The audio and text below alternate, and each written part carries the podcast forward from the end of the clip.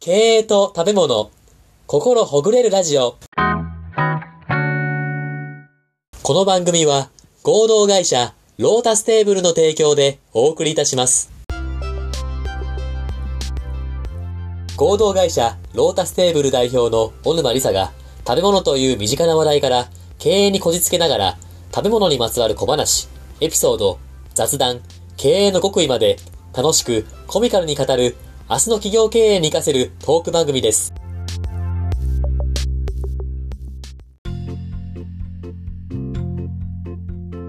こんにちは。パーソナリティの田村陽太です。配信第45回目となりました。本番組のメインパーソナリティをご紹介します。小沼りささんです。よろしくお願いします。よろしくお願いします。はい、小沼さん。はい、本日もこちらのサイコロでトークテーマを決めていきたいと思います。よろしくお願いいたします。はい、お願いいたします。はい、本日のテーマはこちらです。たらこスパゲティです。あちょっと新しい感じでしょ、これあ、は。だけですね。そうですよ。いかがでしょうか。とそうですね。これは、これたらこスパゲティですよね。だから、これって、あの、何でしょうか。パスタと和風食材と和風パスタっていうのは結構ねあのもう日本食にこう結構馴染んでますけども、はえっ、とえっ、とどうしたらいいのこれっていう感 じもうこれはね、あスパゲティ好きな方だったら、たらこスパゲティの方多いんじゃないですかね、やっぱね。あでもこれたらこって和風食材じゃないですかはいはい。結局し和風食材がパスタっていういわゆるイタリアン料理のはい。市場に飛び込んだわけですよね和風食材がほうほう。これ和食材のスパゲティって結構ありますよねはいはい。これっては新しい市場に飛び込むっていうのはこれあブルーオーシャン戦略じゃないですかこれおたらこー。スパゲティってって確か思ったんに。ですけどイタリア人は多分これやってないんじゃないですかね。たらこスパゲティやってんのかなやって。でないんですよ。魚卵系のパスタだと、イタリアだとカラスミっていうのが結構有名で、ああー、はいはい。りますけど、はいまあ、タラコって日本の食材ですよね。ちょっとわかんないですけど。確かにそうですよねで。もイメージそんな感じですよね。これ、タラコスパゲティはまさに、あの、経営の世界で言うと、ブルーオーシャン戦略を取ってるとほうほういうことが言えるかなと。だってタラコのレッドオーシャンだったら、多分ご飯に行きますよね。タラコご飯っていう。あそうですね。もうすでにありますから。誰でも好きなたらこご飯ありますよ。レッドオーシャンですよ、それは。取ってったら普通だけどでこういうねブルーオーシャン戦略っていうのをいかにこう取っていくかっていうのは重要ですよね経営においてはおおなるほど。確かに大事ですね。大事です大事ですこれ結構切実ですよこのブルーオーシャン戦略っておおあのこれレッドオーシャン行っちゃうと本当価格競争でもうあ血みどろですからあ、はいはい。そうですね。はい確かにそれいかにそのブルーオーシャンのところを自分の事業でこう見つけていくかみたいな。それやっぱ大事ですよね。大事です田村さんもなんでしょうか。シャーロー氏という武器を持ちながらポッドキャスターとしてなんかこう、あの市場を今開拓されてるわけじゃないですかおおそうですね。。ブルーオーシャン戦略じゃないですか確かに。あえてね、みんな YouTube とかね、本とか行っちゃいますけど、僕は音声で行くよと。そうそうそうそうそう。確かにそうですね。まさに。は。はいい。だからこれいかにこういうなんか組み合わせですよね。ちょっと今までにない組み合わせっていうのをいかに見つけるかっていうのは、これは本当に重要だと思います。ああ。確かにそれってな経営者の人が自分たちがこれをやると新しいことが生み出せるんじゃないかみたいなそういう組み合わせを見つけるためのコツってなんかあったりするんですかやっぱり、はいまあ、自分のまず自社の棚卸しをしながらいろんなその経営資源をやっぱりちゃんと、まあ、どういう経営資源があるのかっていうのを今一度まず見返してみるっていうのはまず大事ですよね。はあ、はででただあのそれが今の時代背景をちゃんと考慮して何が強みになってるのかっていうのを2個見つけるっていうのがすごい重要なんですよね。あ、は2あ、個は必ず。あ、はで1個だと弱いんであ、は必ず2個は見つけるっていう。結構これ私言うんですよ。ではあなんか強みを生かしましょうとか得意なこととかを棚卸ししてあ、はいみましょうとかっていうのをやるときにはい強み1個だと勝てないですねっていう。思うんあであはい最低2個最低2つできれば3個はい3本柱になると、まあ、あ相当こうリスクを分散できるしその3つの組み合わせによってもう唯一無二のものが作れたりとかっていうことあができたりするんでそれはすごく口を酸っぱくしていっている気がしますね。より自分の事業に磨きがかかりますもんね、やっぱり。そうですね。なるほど。ありがとうございます。ちょっと一個質問したいんですけど、はいこ。れ僕自身の経験もあるんですけど、僕も今、社労士のお仕事してて、その海外関係の社労士ってことでやってるんですよね。で、これ僕独立したての時って最初、いや、社労士さんなのに、海外系って需要あんのみたいなことで、最初すごい冷めて見られたんですよえ。ー、そうなんですね。そうなんですよ。例えば海外駐在員の労務って、まあ、その本当に自分たちの中小企業と関係ないよね、みたいな感じで、結構なんか冷めて見られてたりするんですけど、うんこれ他のブルーオーシャン戦略で考えた時に尖りすぎちゃうと最初って本当に需要なくて仕事がなかったりもするじゃないですかそこら辺をどうやってブルーオーシャンを攻めていくかみたいななんかワンポイントアドバイスをちょっと教えてもらいたいなっていうあるんですけどこれね、私も同じですよ。だって管理栄養士と中小企業診断士2個あってどうすんのって言われたことあるんで。確かに確かに2個取って何ができるのみたいな。はなんか最初そんなこと言われて、で、で自分も答えられないみたい な感じ。いはいもうボロボロだったんですよ。はいもう今思うとうん、 2つの組み合わせで、まあ、ブルーオーシャン戦略で行くときに、うんえやっぱり最初の取っかかり、要するにまず到達しなきゃいけないじゃないですか。お客さん掴むっていう最初の、最初のきっかけ。そうですねこれは、はい一個の強みで、まず、まあ、リーチする。あまず到達させるっていあう。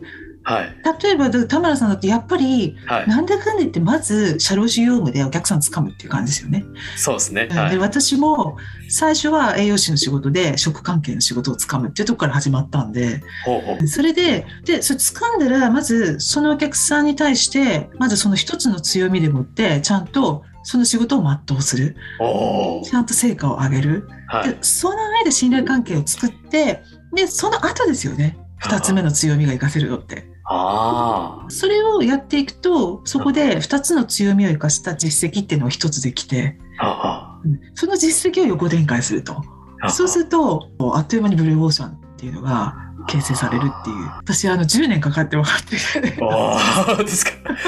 めっちゃいい話聞いたなと思ったのが、その、やっぱり最初は自分がまずお金になるような仕事っていうのをまず軸決めて、そこからもう一個の強みっていうのをいかにこう関連づけるかみたいな、それがやっぱ大事なのかなってすごい思いましたね、今聞いてて。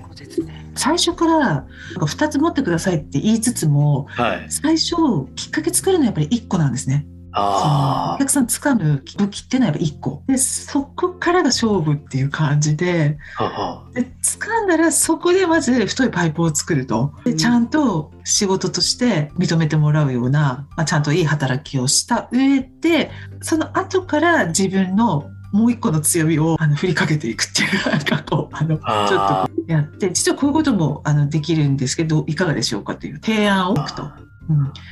そうするとそこでまあ化学反応起きるわけじゃないですかそのはいはい2つの要素、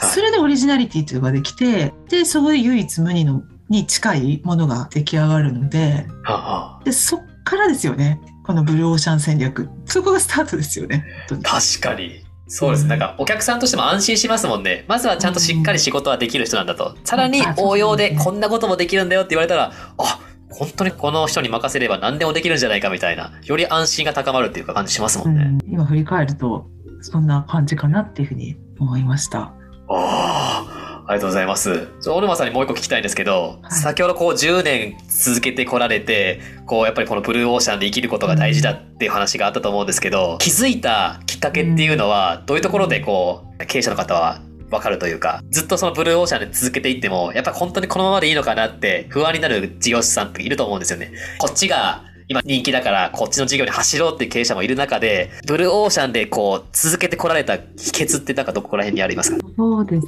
ね。私も今自分ができてるかっていうとちょっと自信ないんですけれども全然は。できてない気もするんですけどや っぱ最低限その最初にきっかけとなった仕事っていうのはいつもできるそれぐらいのできるその能力をやっぱ維持し続けるっていうのは重要かもしれないですね。だかあら絶えずその例えば知識とかあの新しい情報をちゃんとキャッチしてで絶えず新しい情報を提供できる状態を作っていくとかあでそういう勉強とかそれは怠らないようにしていくっていうところですかね。こう常にこう尖らせていくためのこう研鑽っていうのはやっぱ大事なのかなって思いますよね。まあそうですね。それは本当に思いますね。で、いつもこう三本柱っていうのを意識していて、ほうほうで、まあ、そう専門分野って2個持ってるんですけど、ほうほうあの、もう1個、それはなんか、時と場合によっていろいろ変わるんですけど、今はとにかくちゃんと話ができるとか、すごい、今ちょっと本当おかげさまでセミナーすごく多くやらせていただいてるんですけど、やっぱりちゃんと、あの、わかりやすく伝える力とか、あーでコンサルっていっぱいいるじゃないですか。はい大体同じ話をするわけですよ似たような話を皆さんするんですけれどもはいはいでもこれをいかに誰でも分かるように伝えるかとか噛み砕いて伝えるかとかなんか新しい情報を交えて今風に伝えるかとかなんかそういうその伝え方のところっていうのは、はいなんかいかようにでも頑張ればこう良くなるんじゃないかなっていうふうに思っていてははでそれをすごい今研究してるっていう感じですね。あー確かにそうですね他の人がこの人にお願いしたいみたいなところをこううんいかにこう作っていくかみたいなそういうのってすごい重要なのかなって思いましたね聞いててでもそういう意味で言うと田村さんとかも結はい構あれじゃないですか、お話しすることに対して結構意欲的じゃないですか音声配信されてるから、その辺はやっぱりちょはっとい同じような感覚を持たれてるかなと思うんですけど、確かにこうやっぱり社労士とかってすごい硬いイメージが思われることがあるのでで硬いイメージだと思われちゃうとそう従業員さんの雇用についてもあどうせ法律に縛られてやんなきゃいけないんでしょとかやっぱ思ったりする方も多いのでそうじゃなくてもうちょっとラフな感じというかもうちょっとそんな固く考えずに雇用することってもうちょっとこんな感じだよとかその雇用する前の人の働き方ってこういう風に前向きにしたらトラブル起きないよねとかそこら辺を注力して話してあげるともっと人の雇用についてとかあんまりこうシリアスに考えないようなもっと前向きに考えてくれる経営者が増えたらいいなっていうのは思いながら日々仕事はしてますね。はああなるほどなるほどわからない世界でもあるのでそうこういうような世界ってだからなんか聞き方もわからないですし正い。直。ああ、はいはい。の本に書いてある通りじゃなくてもうちょっとなんかこう噛み砕いて聞けたらいいなっていうのはやっぱりありますよね私あなりんまかすもね。苦手なんでちょっと、うんそれがやっぱこの音声配信の魅力なんかもしれないですね。こう人とあー人との関係が近い感じがね。そうですねはやっい。ぱりなんか話し言葉だとはい。分かりやすいってとこあると思うんですよなんか文章ではい。本読めば分かるだろうっていうこともたくさんある中ではいはい。なんかそれをいかに人間の人間らしい言葉っていうかそれで理解してもらうように伝えるかっていうのはこれはやっぱり人にしかできないのかなっていうふうに思うのでなんかそこはちょっと頑張ってなんか磨いていきたいなっていうのはちょっと思ってますけどおおいいですね。はいありがとうございます。はい結構時間が近づいてきましたけど、はいたらこスパゲティという ことで。ちょっ今日なんかブルーオーシャンの話ですよねブルーオーシあ、ャンそうとか、ブルーオーシャンの話ですね、今日は。たらこスパゲティっていうのははい。まあ、食材がまさにイタリアンのねパスタ市場に、えー乗り込んでったっていうそういうものだよっていうところからこれははいブルーオーシャン戦略だよねっていうお話をねさせていただいたわけですけれどもねだかはらいあの、やっぱりタラコスパゲティのようにあのブルーオーシャン戦略をちょっとあの目指して我々も頑張りましょうということで今日は終わりに。できるといいと思うんですけど、いよろしいでしょうか、これで。そうです わかんないねですけど。。いずれタラコスパゲッティもね、やっぱ日本人に愛されるメニューになりますから、ブルーオーシャン戦略でも間違いないですよと、自信持ってるリスナーさんが増えたんじゃないでしょうか。 そうなんですよ。本当にありがとうございます。いつもまとめていただいて。いやいやいや、ありがとうございます。はい。本日はタラコスパゲッティについてお話をいただきました。ありがとうございました。ありがとうございました。